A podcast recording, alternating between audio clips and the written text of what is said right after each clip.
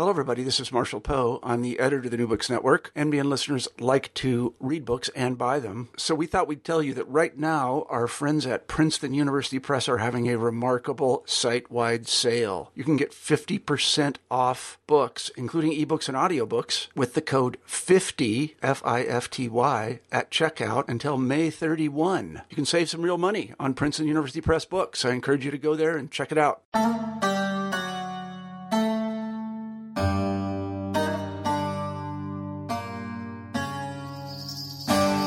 Welcome back to New Books in Islamic Studies. Thanks again for joining us. I'm your host, Christian Peterson. Where does love come from and where will it lead us? Throughout the years, various answers have been given to these questions. In Divine Love, Islamic Literature and the Path to God, published with Yale University Press in twenty thirteen, William Chittick responds to these queries from the perspective of the rich literary traditions of Islam. He reveals how some Muslims explain the origins, life, and goal of love through a detailed investigation of authors writing in Persian and Arabic mainly from the eleventh to twelfth centuries. For these authors, love is manifest through the relationship between God and creation in all its various iterations. Commentary and explanations are drawn from numerous sources beginning with the Quran, but most extensively from Rashid al-Din Maybudi's Quran Commentary Unveiling of the Mysteries, and Ahmad Samani's Repose of the Spirits. In our conversation, we discussed the role of the Persian Muslim tradition, the cosmological roles of Adam and Muhammad, the centrality of the heart and the spiritual psychology, states and stations, the macrocosm and the microcosm, and suffering of separation, among many, many other things. This conversation was especially interesting for me since Doctor Chittick was one of my first teachers in Islamic studies. I'm grateful for him to making the time to talk to me about his new book for New Books in Islamic Studies. Thanks again, and I hope you enjoy our conversation. Welcome, Doctor Chittick. Thank you for joining us on New Books in Islamic Studies. This is really a wonderful book, and uh, I, I appreciate all the hard work you've you've done with this. You've given us a great example of how to produce scholarship in a very rich and detailed way, but also in a very well-written way. So, so thank you for, for this wonderful book. Before we get into some of the contents, I was hoping you could tell us a little bit about your background in Islamic studies, how you got interested in the subject, moments in your life that were influential and kind of leading you down this trajectory. Well, it's, you know, it's a long story. Uh, just to make it very brief, uh, I took a junior year abroad at the American University of Beirut. This was long before there was any war in Lebanon. So it was seemed to be a good opportunity to get out of uh, Ohio, where I was going to college, and uh, have a private beach on the Mediterranean, which is what I had read about the American University of Beirut. I was a history major, so I decided I would better take some courses on Middle Eastern history. That seemed, you know, what I should be doing there, rather than more courses on American and European history. So I took a couple of courses on Islamic history. I had to do an independent project while I was away, and so I just ended up, because of the, it was the one thing that interested me uh, in the book that we were reading on the history of Islam, I ended up doing a paper on Sufism. One thing led to another, led to another. So uh, I went back, finished my B A, and then went off to Tehran, knowing that because I wanted to learn Persian so I could read Rumi in the original, basically. And uh, spent how many years? Eight years. It took me to finish my P H D at Tehran University. By the end of that time, I had mastered both Arabic and Persian, uh, Arabic, classical Arabic anyway. And so then uh, when the revolution came along, uh, we got out. Uh, and uh, by that time I was married, we got out, came back to this country, and eventually ended up teaching at Stony Brook. Now, um, you've written a, a number of wonderful books.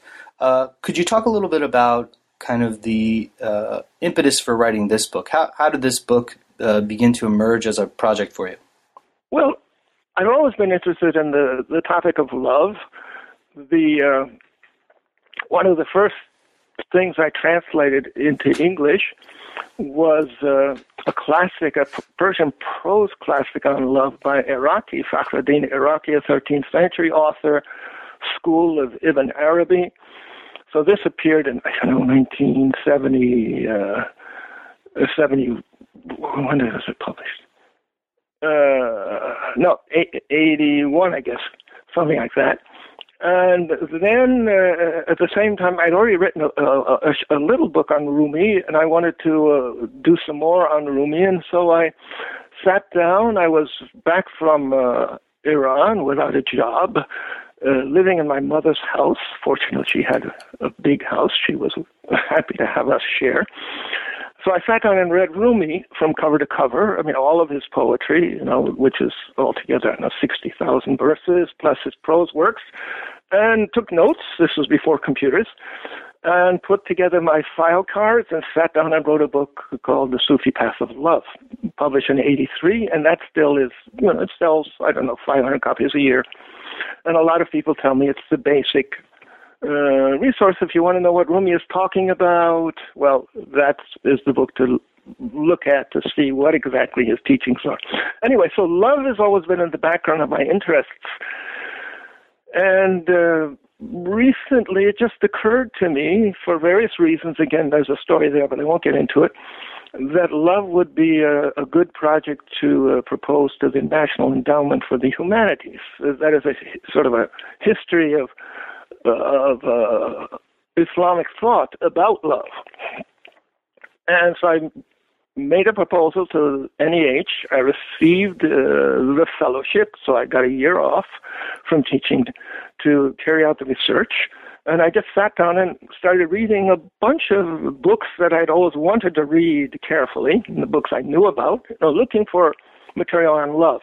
My original idea was to cover Uh, really the whole Islamic history and, and bring selections right down into the nineteenth century. Uh, but I just came up with so much interesting and fascinating material from the early periods, material that people basically have not been paying attention to, that I decided I had to cut it off at the year thirteen hundred. So, uh, I had, you know, I, I, the material I had gathered included an awful lot from the, uh, excuse me, the year twelve hundred. Uh, I gathered an awful lot from the thirteenth century. Let's say Ibn Arabi himself is a tremendous resource on the topic of love. And then Rumi, of course. Attar, when you look at the Persian poetry, there's an awful lot of material. But I left all that out because it's slightly late and because I found that all of the basic issues that are discussed in the later literature, especially the thirteenth century, which is probably the most famous uh, century for people who are interested in the topic of love. Let's say Persian poetry, love poetry, Rumi, of course, is, your, is, the, is the big name. Everything that these pe- people are saying in the thirteenth century has basically been said in the twelfth and eleventh and tenth century, but scholars have then not looked at it. So uh, uh, that I got the raw material with a, a year of research and then just sat down, rearranged everything in in a logical protection, uh, a logical you know, direction, and put it together, and of course added my own comments and my own interpretations and in- introduction and whatnot. Could you talk a little bit about um how you approach a book, because I, I think you, from conversations we've had in the past, I think you, uh, kind of your process might be different than some other authors. So could you talk just briefly about, you know, you, ha, when you're going through the material, how do you... Yeah, well, generally, of course, I, yes, uh, generally, of course, I follow my own interest. And usually, if I'm thinking about a book, I'm thinking about, all right, this book should present this or that. For example, my two big books on Ibn Arabi, and also the book on Rumi, and other books that, I, that I've written that basically follow the same process. I have a vague idea of what I want to say, but then I sit down, collect material, basically by translating it, because until you have it in English, you really don't know what you have. Something might look beautiful in Persian or in Arabic. You translate it, you see, no, it doesn't work. Too, needs too much uh, explanation, for example. Something else may look, uh, you know, sort of dry and not very interesting, but let's see what we have. You translate it, oh, it works beautifully in English. So, it, in this sort of book, I translate everything that strikes my attention, and especially the, the things which uh, pertain to the particular issue which I'm trying to explain. In, in this last book, of course, love was was the focus. And but my eventual idea is to let the text speak for themselves. I don't want to impose my view on them. All right, here's my topic. What do you say about my topic, the topic that I have chosen? And then let the text explain uh, how this goes in their own words. In order to do this, of course, you have to begin with introductory basic issues that are often taken for granted by the uh, authors of the books and by their original readers, but which the Western audience is just not familiar with. So a lot of the, the material I may be, you know, heading in a, in a given direction, but I offer a lot of explanation in the beginning. And the explanation I try as much as possible to put into the words of the authors themselves, so I don't interfere. Now, um, you focus on um, Arabic and Persian works, and you talk um, throughout the book here and there about kind of the differences that are happening in the type of types of texts that are written both in Arabic and in Persian. Um, I'm wondering if you could tell us a little bit about kind of the, the patterns um, in the explanation of Islamic ideas um, that we see uh, kind of the differences between Arabic and Persian works. Perhaps, uh, I think you mentioned a couple places, the audiences would be different uh, perhaps for Persian works. Um, accessibility, uh, the types of uh, concrete imagery versus abstraction that happen in these two types of works. Can you can you just talk about kind of the nature of yes. the text in Arabic sure. and Persian? Well, the first thing you have to remember is that scholars writing for scholars wrote in Arabic. Now, this this was this was true throughout the Islamic world, you know, for centuries. So you have books written in India, let's say in the fifteenth century, in Arabic. Why are they being written in Arabic? Because they're writing for other scholars, scholars who may live in Iran or in Arab countries or in Indonesia. Well, they can't write in uh, their local languages. So if Persian is, won't get back to the Arabs. You see, everybody, uh, non-Arabic-speaking Muslim scholar, they know their own local languages, they know Arabic, right? But Arabs, Arab scholars very, very rarely know Persian or any other language. They're, they're quite satisfied with their Arabic. You know, that's the mother of Islamic languages. They figure they don't need the other languages. So that's one thing. If they're writing in Persian, there's also, there's already the issue of who, who they're talking to. They're not talking simply to scholars, although some of these books are quite difficult and the layman would have trouble with them. They're talking to a wider audience, people who don't know Arabic that well that they'd be able to, you know, read the text in Arabic. That's one issue. A uh, second issue, which I think is very obvious, is that especially in texts having to do with spirituality generally, you know, what is commonly called Sufism, uh, that the early texts tend to be in the form of aphorisms. As in, in many other fields, it, just like the Hadith literature, these are collected sayings of the Prophet. In the Sufi literature, these are collected sayings of Sufi sheikhs, of teachers, of saints. And they're brought together under themes and topics, but there's no explanation, or very, very little explanation. In order to read a text like Al-Qushayri, you know, the famous treatise of Al-Qushayri, you really have to know a lot about Islamic thought before you can figure out exactly what they're talking about, because Al-Qushayri does not provide explanation. He simply quotes. Now, when he's got twenty different quotes on a single topic in one chapter, you get the idea of how these things work together. By the time of Al-Ghazali, already writing in Arabic, of course, and in Persian, Al-Ghazali's Arabic works are definitely addressed to the scholars, but he's going into a great deal more detail. He doesn't simply quote the aphorisms, doesn't simply quote the Quran and the Hadith. He goes, he explains himself. And here his training in philosophy and his training in theology shows itself very well, and also in Sufism. In his Persian uh, works, which we don't cover the same uh, topics, he's still, he's much, he writes much more simply than he does in Arabic, even though the topic is the same. Leaves out a lot of the technical details. Then some of the other works, which are being written at the same time in Persian, because this is, it's the twelfth century, or uh, right, the year, be, the tenth century before Rumi, in which Persian literature really comes into its own. Not that there isn't Persian before that, but the great, great scholars of, of Persian, of, of, of, of the various sciences are writing things like Quran commentary in Persian. And when they do so, they quote the aphorisms in explanation, but then they go into detail because they have to unpack the aphorisms. They have to explain, or they left to the hadith or the Quranic verse. They have to explain its meaning in simple, basic Persian, so the person not trained in the Islamic sciences will have a, a better sense of what's going on.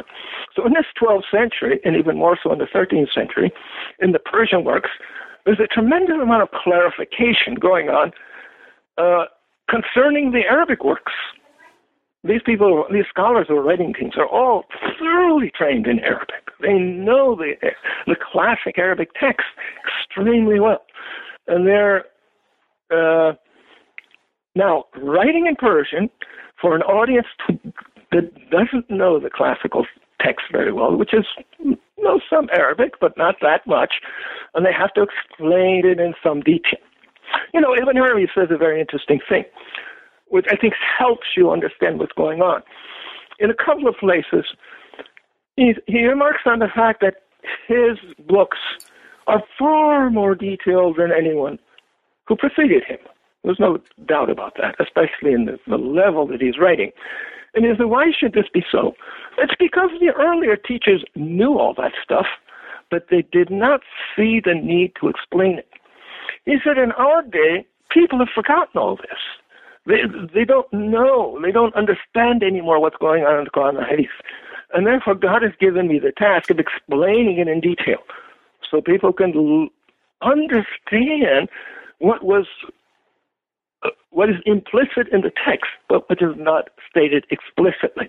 I think the same thing is very obvious in the difference between Arabic and Persian texts, where Persian, the Persian scholars are making explicit something which uh, is just n- not quite so explicit, or is only implicit in the parallel Arabic writings.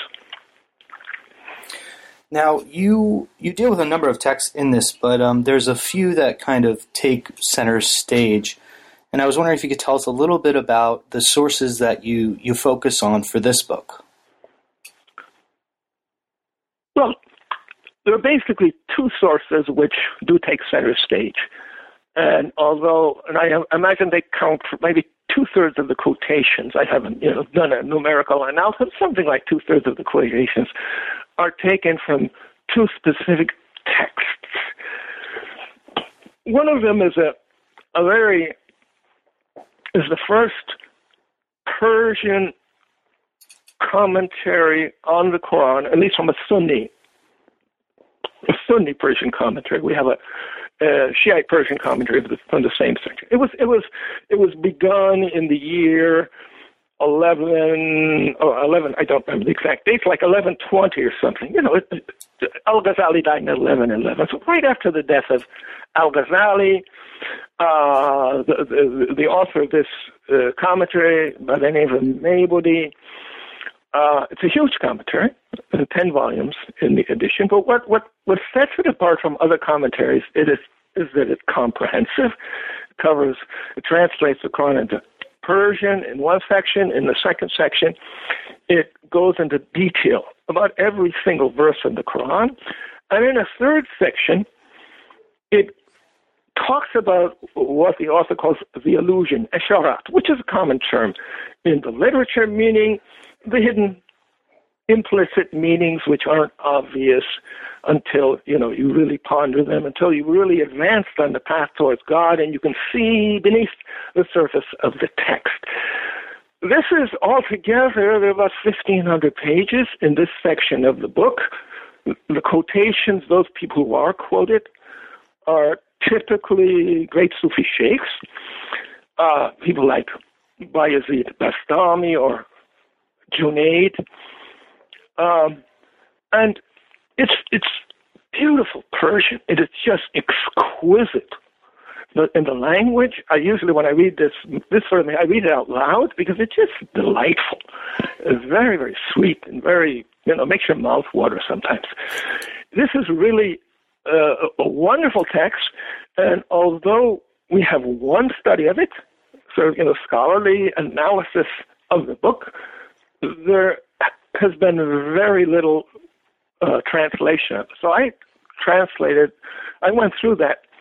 Those fifteen hundred pages, pulled out a lot of the material on love and translated all for my own use, and then chose the the best parts of that for uh, the book, Divine Love. The other author, who is basically someone who's been completely ignored by the Western literature and only relatively recently rediscovered in Iran, uh, you know, in the, among Uh, scholars of Persian, is someone called Samani, who is contemporary with Maybudi, the author of the Quran commentary, uh, and he has a huge commentary on the names of God, the ninety-nine names of God in Persian. And this is one of the great classics. If, if we just look at quality, all right? If we just look at quality of writing, the profundity of thought, this is one of the greatest classics of Persian literature. Um, but it didn't enter the canon, which means that no one paid any attention to it. The, the, the historians of Persian literature, when you look at how they barely mentioned the book, it only came to the notice of the scholarly community about thirty years ago when an Afghan scholar, Najib Moyal Haravi, who was residing in Iran, published the text.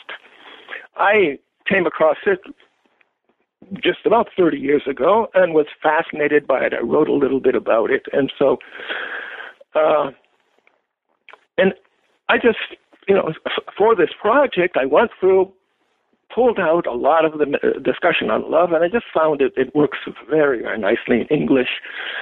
And the depth of the thought is really remarkable.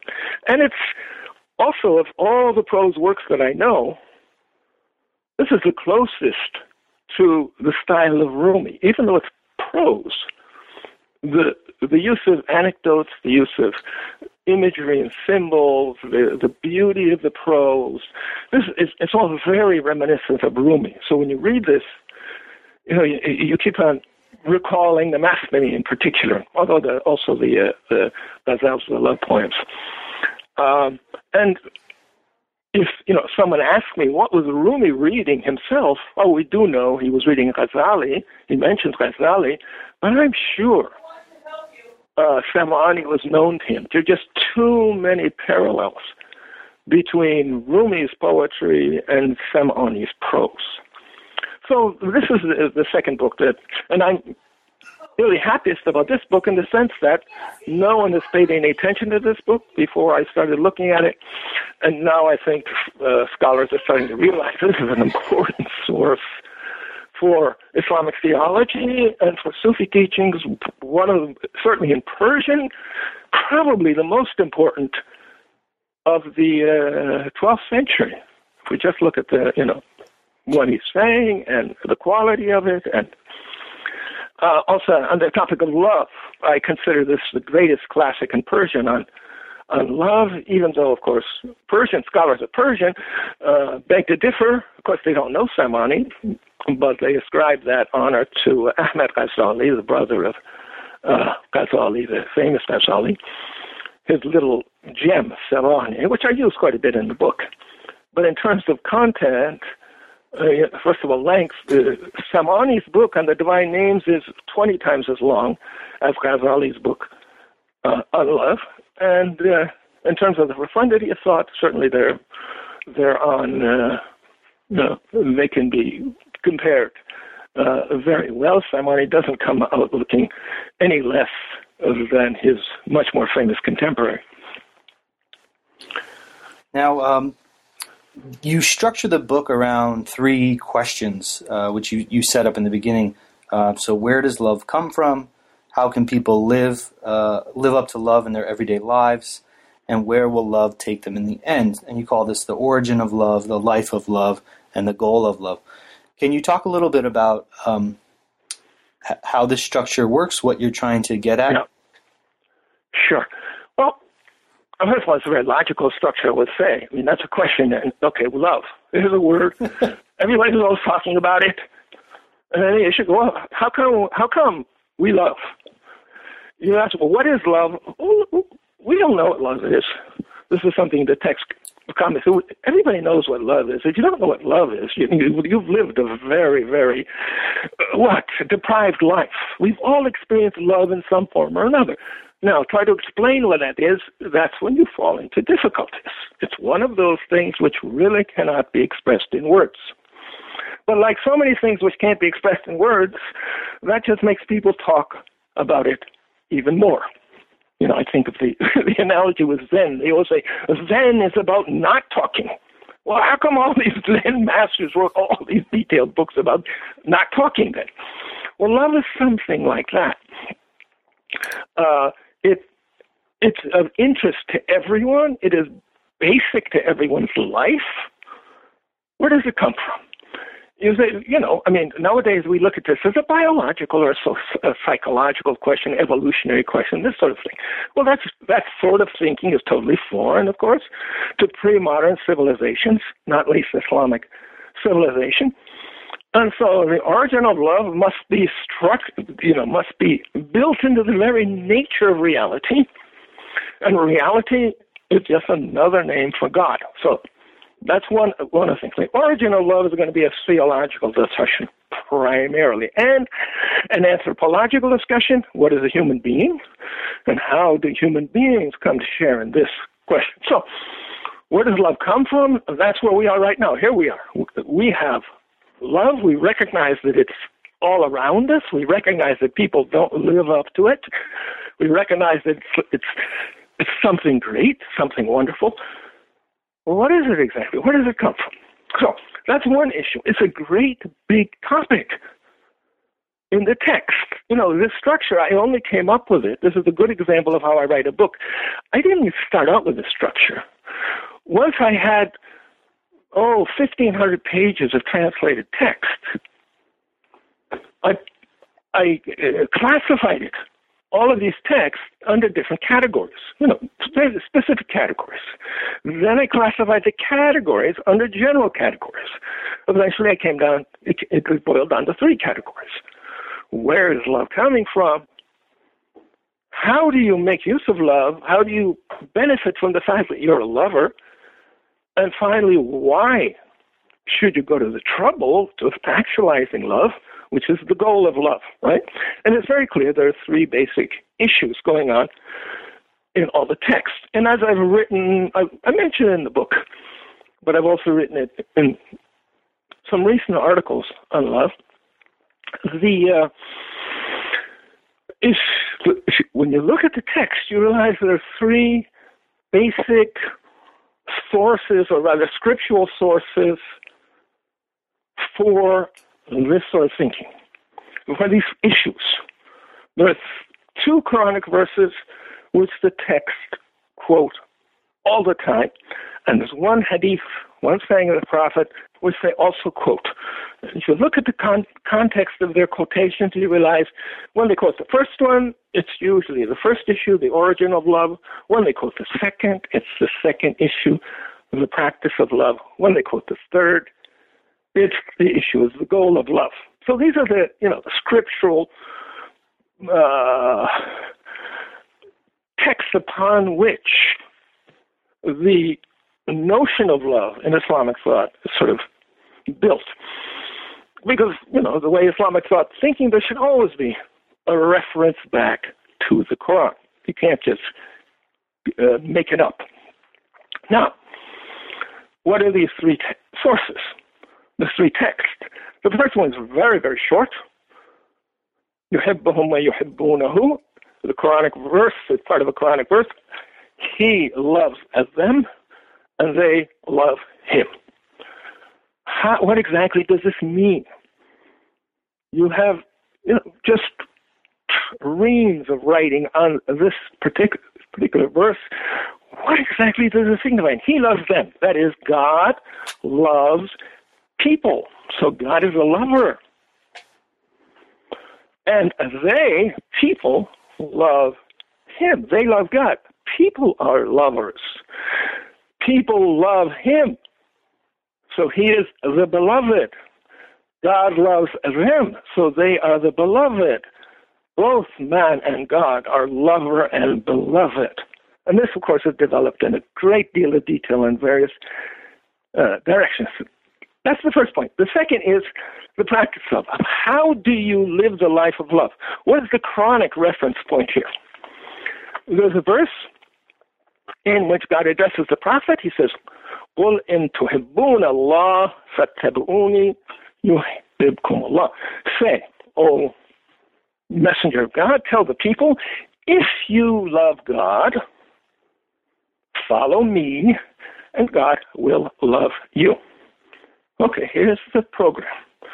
And if you love God, that is, if suddenly you come to realize that you do love God, part of the first discussion is the fact that everyone loves God, whether they know it or not.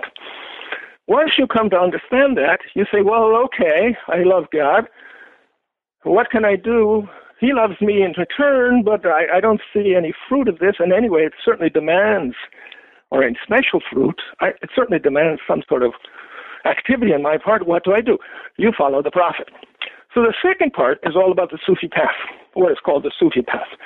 Well, really, it's the Sharia, that is the the, the observance of the law, the tariqah, and the interiorization of the law, and the practices uh, having to do with transformation of the human soul, the various states which people must go through, the various character traits that they should actualize in order to be worthy of God's love.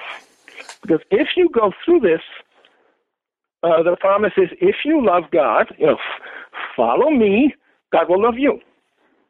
So following the prophet is sufficient reason. But of course, the following here, and this is extremely important point, is not simply observing the letter of the law. That is the least of it. The real following is the internal transformation. And so most of this second section of the book is about the internal transformation, what goes on inside the human self that allows the human self to become worthy of God's love. In more than just the fact that God loves everything, because he loves everything that he created. That's why he created it. Now, the third part, the goal of love. The goal of love, it's obvious. You want to be together with your beloved, clearly. So there are a number of different words which are used for this, like union. And lovers, what do lovers want? They want to be together. All right? So there are three chapters on uh, the goal of love and the various discussions that go on. What, how is that achieved? What happens? What exactly is the the result? How this is another way of talking about Tawheed, the issue of asserting divine unity, which is, of course, at the heart and the foundation of Islamic thought. How asserting one, it's not enough to say one. One has to become a one. And, and to such an extent that there are not there are not two. In other words, it is a question of non-duality. How does one achieve non-duality? Now, there's also, as I said, a third scriptural reference point, which is most commonly cited in the context of this discussion, and that is this, again, a famous uh, a famous hadith, in which uh, the prophet quotes God. It's rather a long hadith, but the the, the part that uh, is particularly relevant to the discussion is, God says, uh, when you know my servant approaches me through doing good works, and how do you do that? By following the prophet. Then I love him. Right? So it's after going through the path, then God loves him. And God says, when I love him or her, as the case may be, uh, there's no gender implication in these words. It's just a question of Arabic grammar and uh, the ease of, of translation. When I love him, I am the hearing with which he hears, the, uh, uh, the eyesight with which he sees, the hand with which he holds, the feet with which he walks. This is an extremely explicit statement coming out of the mouth of the prophet about what exactly it means to achieve proximity with God or union with God. So this is these are basically the three themes of the book, the three themes, I would say, of Islamic literature on love. And uh, and part of the the last theme, maybe I should add, is there's a long sep- section of the book. One chapter of the book is on separation from God and suffering. After all, what is the lover's problem? Why is it not always bliss to be in love? Why, in fact, could you say that lovers, people in love, suffer as much as they enjoy their state? It's because they're separate from what they love. They're not always together. So being separate from God is very, very basic to our human situation. And that demands pain. Rumi, you know, he talks about this a great deal. Those who are more aware have yellower faces, right? That is, they're even they're sicker. Their hearts are sicker because of the pain of their separation. So uh, that's also a, a very big discussion Uh, in the book, and it's, again, it ties in very closely to our human experience of love. The fact that whatever it is we love, what hurts about love is the fact that we don't have it, or him or her or whatever, you know, the object of love happens to be. And this is why, just because of this basic insight, you know, one of the things scholars of Arabic literature, scholars of Islamic history in general have noted is the way the Sufis sort of expropriate all sorts of early love poetry, which has no mystical value, according to the authors of the books, the scholars. Well, who says it has no mystical value? Just because the the people who wrote the poetry were not necessarily mystics, to use a word that I hate, Uh, doesn't mean you can't read it that way. It's about, the poem is about the universal experience of love. The basic theme of Arabic love poetry, as the historians of Arabic literature will tell you, is separation from the beloved. Moaning and crying and weeping and wailing because she is on a pedestal and you can't get to her.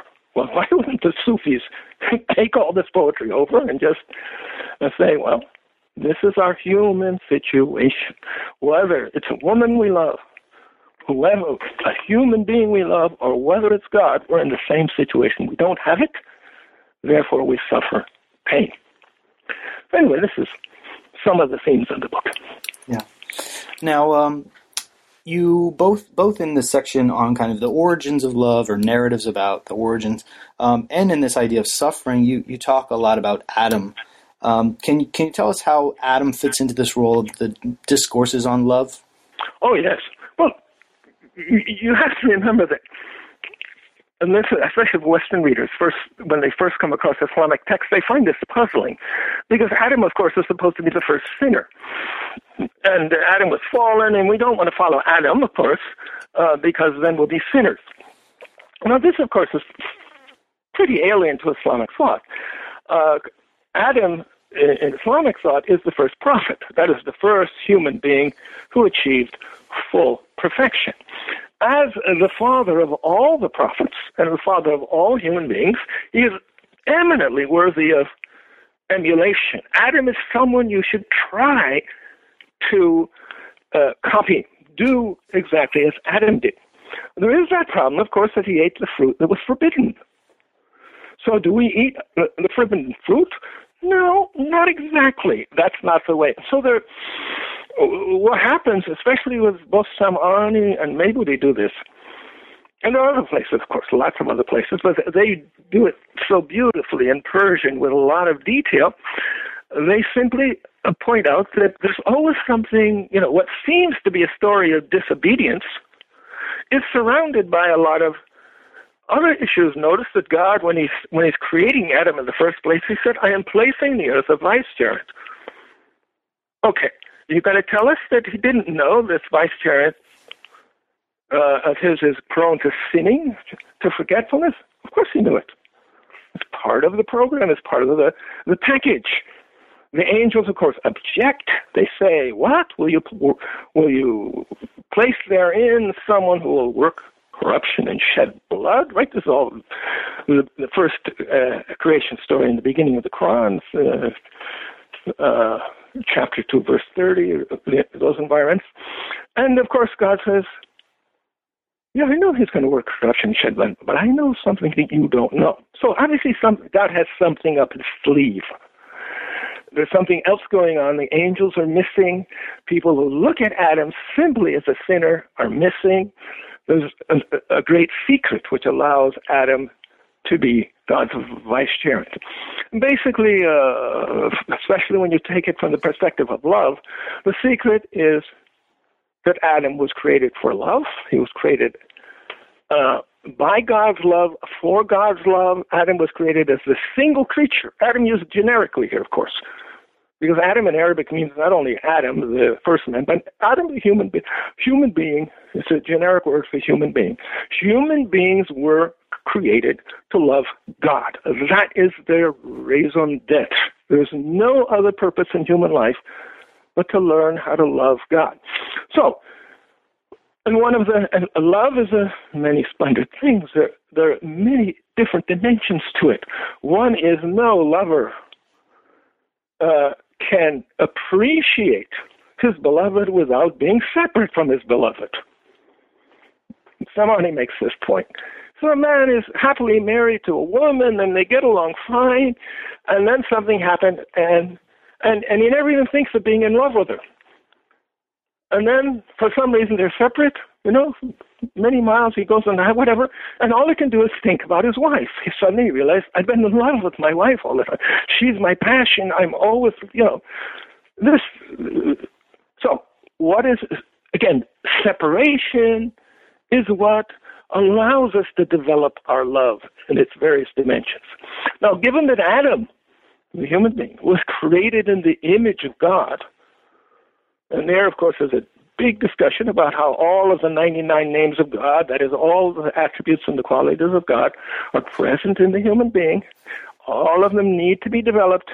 All of them are the precursors of the beautiful character traits that God would like you to develop. Uh, all of these are present in the human being, and they can't be fully developed without love. And love is... Uh, because love is the dynamic which ties together lover and beloved. Lover, love is the energy through which lover and beloved come together. In the garden, when Adam was in the Garden of Eden, he was together with the beloved. God came and they would talk to each other. Well, down on the earth, he's far apart, learns this secret of pain, of suffering, uh, and is always has God on his mind. So this is, and also is able to develop the various dimensions of uh, human character that can't be developed if you're always in a happy and easy state. As, uh, again, a common discussion is that in the garden, the only thing God, uh, Adam experienced was God's mercy and compassion and bounty and benevolence, all of these so-called beautiful names of God. But God is more than that. God is also severe, wrathful, majestic, transcendent. Adam couldn't experience these in the garden. So he had to come down to earth and experience them. And those are the attributes of severity and of, of transcendence, which, of course, make people aware of their separation and their distance from God. And that intensifies the fire of love. And the fire of love, of course, again, is a common theme, very common theme. The purpose of the fire of love is to burn away attention to everything other than God. It's a, it's it's the fire of jealousy, as they often call it. God is jealous in the sense that he doesn't want you loving anyone else. So whatever it is that you love other than God will be burnt away by his jealousy, and eventually, whether you want it or not, you'll be left with him alone. Now, in, in the second section of the book, um, the the life of love, or basically traveling traveling the path, um, you take us through um, their explanations of things like states and stations, ideas about uh, the idea of deen, um, and ultimately this leads up to, uh, I think you call it a vision of God.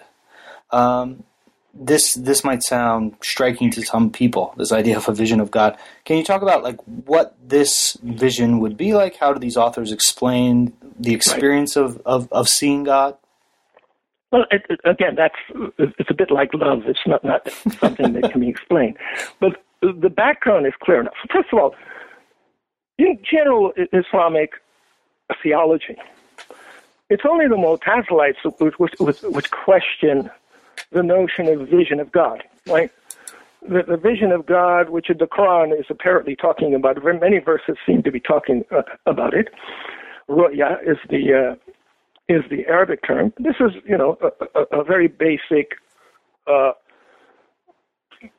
I would say, reward, the way the uh, text on theology talks about, given to the believers in paradise. All right? The difference between the the The perspective of kind of Asherite, mainstream Asherite theology, and the Sufi understanding is that the Sufis maintain that this there's no reason you cannot, well, there are plenty of reasons, but it's not impossible to experience the vision of God in this world. Now, what exactly that entails, they don't, ex- you know, go into any kind of details of what I, although it happens in some uh, in some texts. Ruzbahan Bakhli, for example, does have uh, a book that goes into detail on this. Uh, what's it called? Anyway, Karl Ernst translated into English, and uh, the, the other people. But the, the text that I deal with, no, they didn't go into this. And someone like Samani, and also Maybudi, they make this point on a number of occasions: the vision of God is in the capacity of the viewer. You see God in your measure. You can say that you're seeing God right now, but since your measure is not, you know, large enough for you to understand, because your measure has a great deal to do with your understanding, your recognition of the way things are, your capacity is not great enough to for you to understand what you are seeing. The whole notion of the self-disclosure of God, that God discloses himself through nature, you know, it's a very basic uh, Quranic idea, the signs of God. Wherever you look, there's a sign of God, or the Quran says that wherever you look, there's the face of God. Oh, I thought if you if you have the eyes to see, then God is everywhere to be uh, to be seen. So it's not, you know, as if your vision of God is going to be the same as my vision of God or the next person's vision of God. Rather, vision of God is what we are aiming for, but it will be in our own measure. The famous saying of Junaid, the uh, the color of the water depends on the color of the cup, right? Which is used as an analogy to explain exactly this issue. What will my vision of God entail? Well, who are you? What exactly do you entail? To what degree have you actualized the names and attributes of God that are present in your makeup because you are cre- created in God's image, you see? So it's a very individual vision, even though uh, all, you know, great prophets and saints, according to Islam, share in it. And everyone in the last day, in the, in, in the resurrection, all those who go to paradise anyway, will also uh, have this vision. But not in some sense where everybody sees exactly the same thing. There's an awful lot of discussion about how the vision will always be colored by the one who sees. Now, um, in the final section, um, you're dealing with questions of how, how to overcome this separation, how to reunite with God, and a large part of this is this idea of, of poverty. Um, can, mm-hmm. tell us what uh, what these authors have to say about poverty and recognizing right. our own poverty? Well, remember that poverty is a very basic discussion in Islamic thought, in the Quran. And, and remember that uh, in the Islamic world generally, people who we tend to call Sufis never call themselves Sufis. They call themselves fakir or darwish, the Persian, which is just simply the Persian translation, is exactly the same word, both of which means poor, right? Both mean poor. So if you ask someone who's a member of a, you know, a Sufi order, let's say he's a Qadri or he's a Shazali or whatever, what are you? You know, what is? I, I, I'm a fakir. I'm a poor man or a poor woman, as the case may be. Now, where is this coming from? First of all, if you say I'm poor, it means I have nothing. I, I make no claims. I own nothing. Uh, I'm nobody. That's a really big claim, of course. Anyone can reach that stage, you know, they say he's reached the end of the path.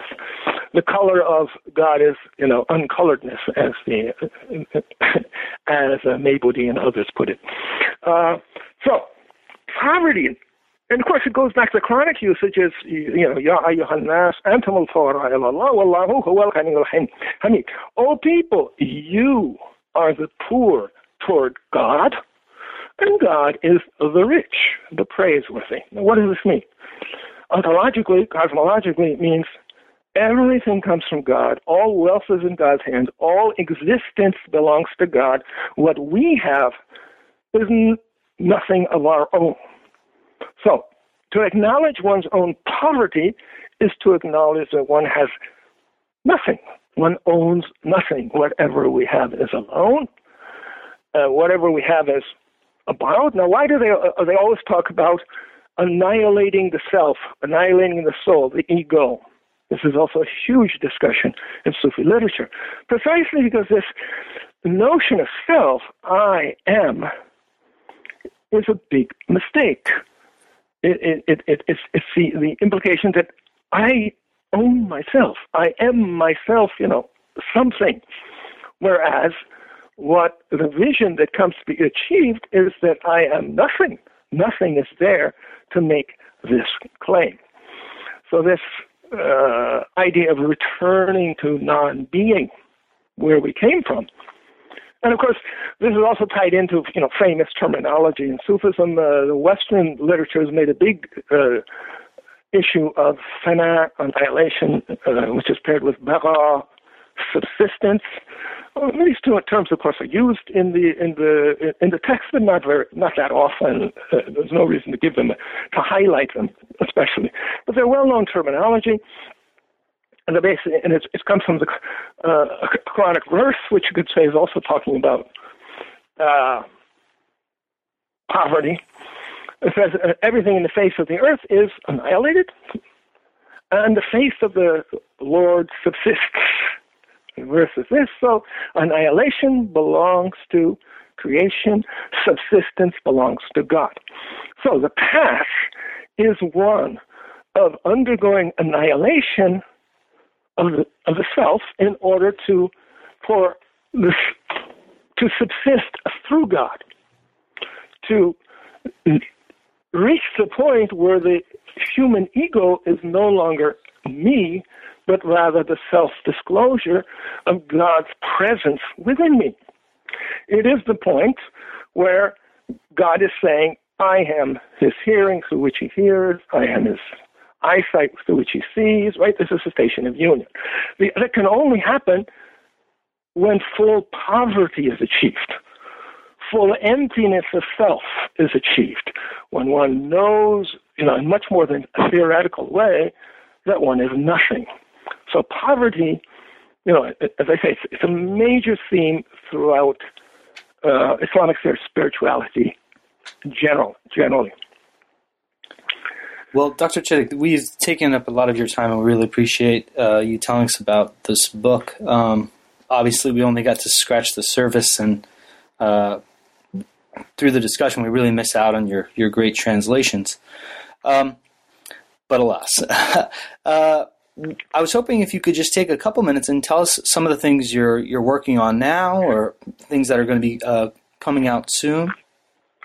Well, this book, of course, pushed me off in, in certain directions. One is the Maybudi. I mentioned Maybudi's commentary on the Quran. Uh, I have, when I was halfway through this book, I was, uh, uh, I guess, uh, word got out that I was working on, among other things, Maybudi for this book, and I was uh, uh, someone asked me to uh, translate some Maybudi for the website at tafsir dot com.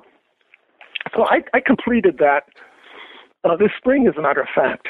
Although the the book version, it'll you know it probably won't be out until next year, but the website version is now up and downloadable, and it's about seven hundred pages of Maybudi. So this is, uh, in my mind, this is the absolutely the most readable Quranic commentary uh, out there, and, and and including you know even if you're fluent in uh, the Islamic languages, I don't think there's any Uh, Quran commentary which is so it speaks to the heart so much. Most Quran commentary is very dry, you know most of it is very dry and erudite stuff.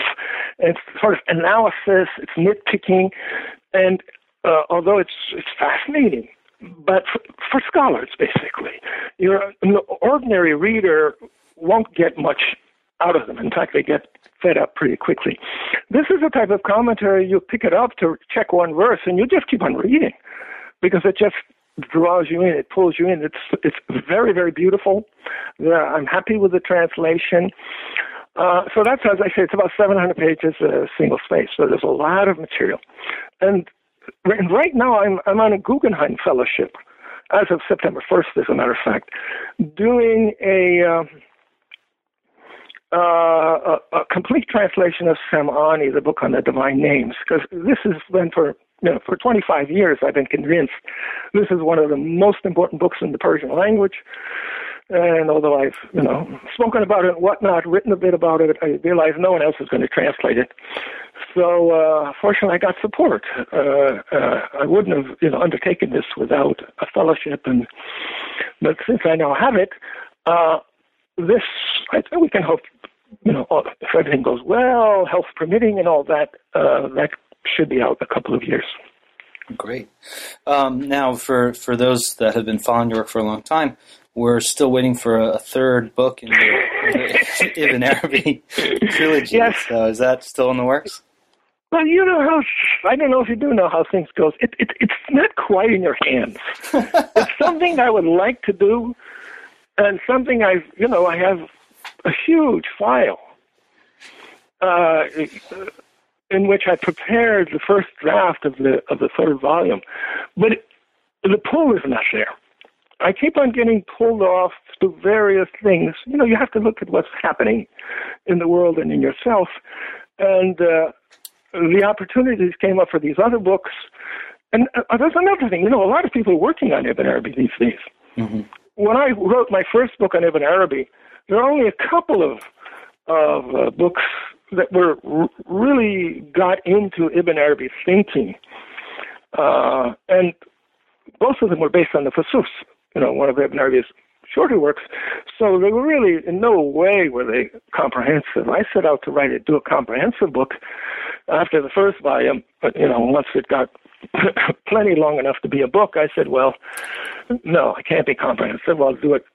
Finish it off with the second volume. The second volume came out, and of course I promised that there would be a third volume because uh, Ibn Arabi is impossible to exhaust. Uh, so we'll keep our fingers crossed. Yeah, but so I would say a lot of people are working on Ibn Arabi now, and I, I don't feel the pull, you know, from the, the general field, for example, to uh, keep on going. I would like to go. I love Ibn Arabi. He's really so much fun, and there's no one really who can compare to Ibn Arabi in the the profundity of his thought and the, the consistently high level of discourse. Ibn Arabi is an author who,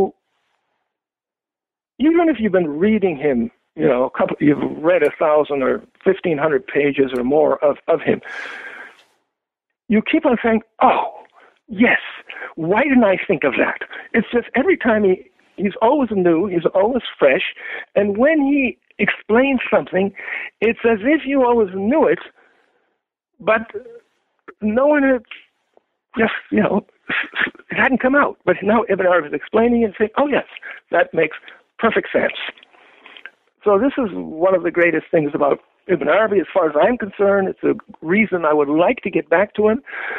But as I say, these things are really not in one's own hands. We'll see how, uh, how the current book develops and what happens uh, once, inshallah, I finish it.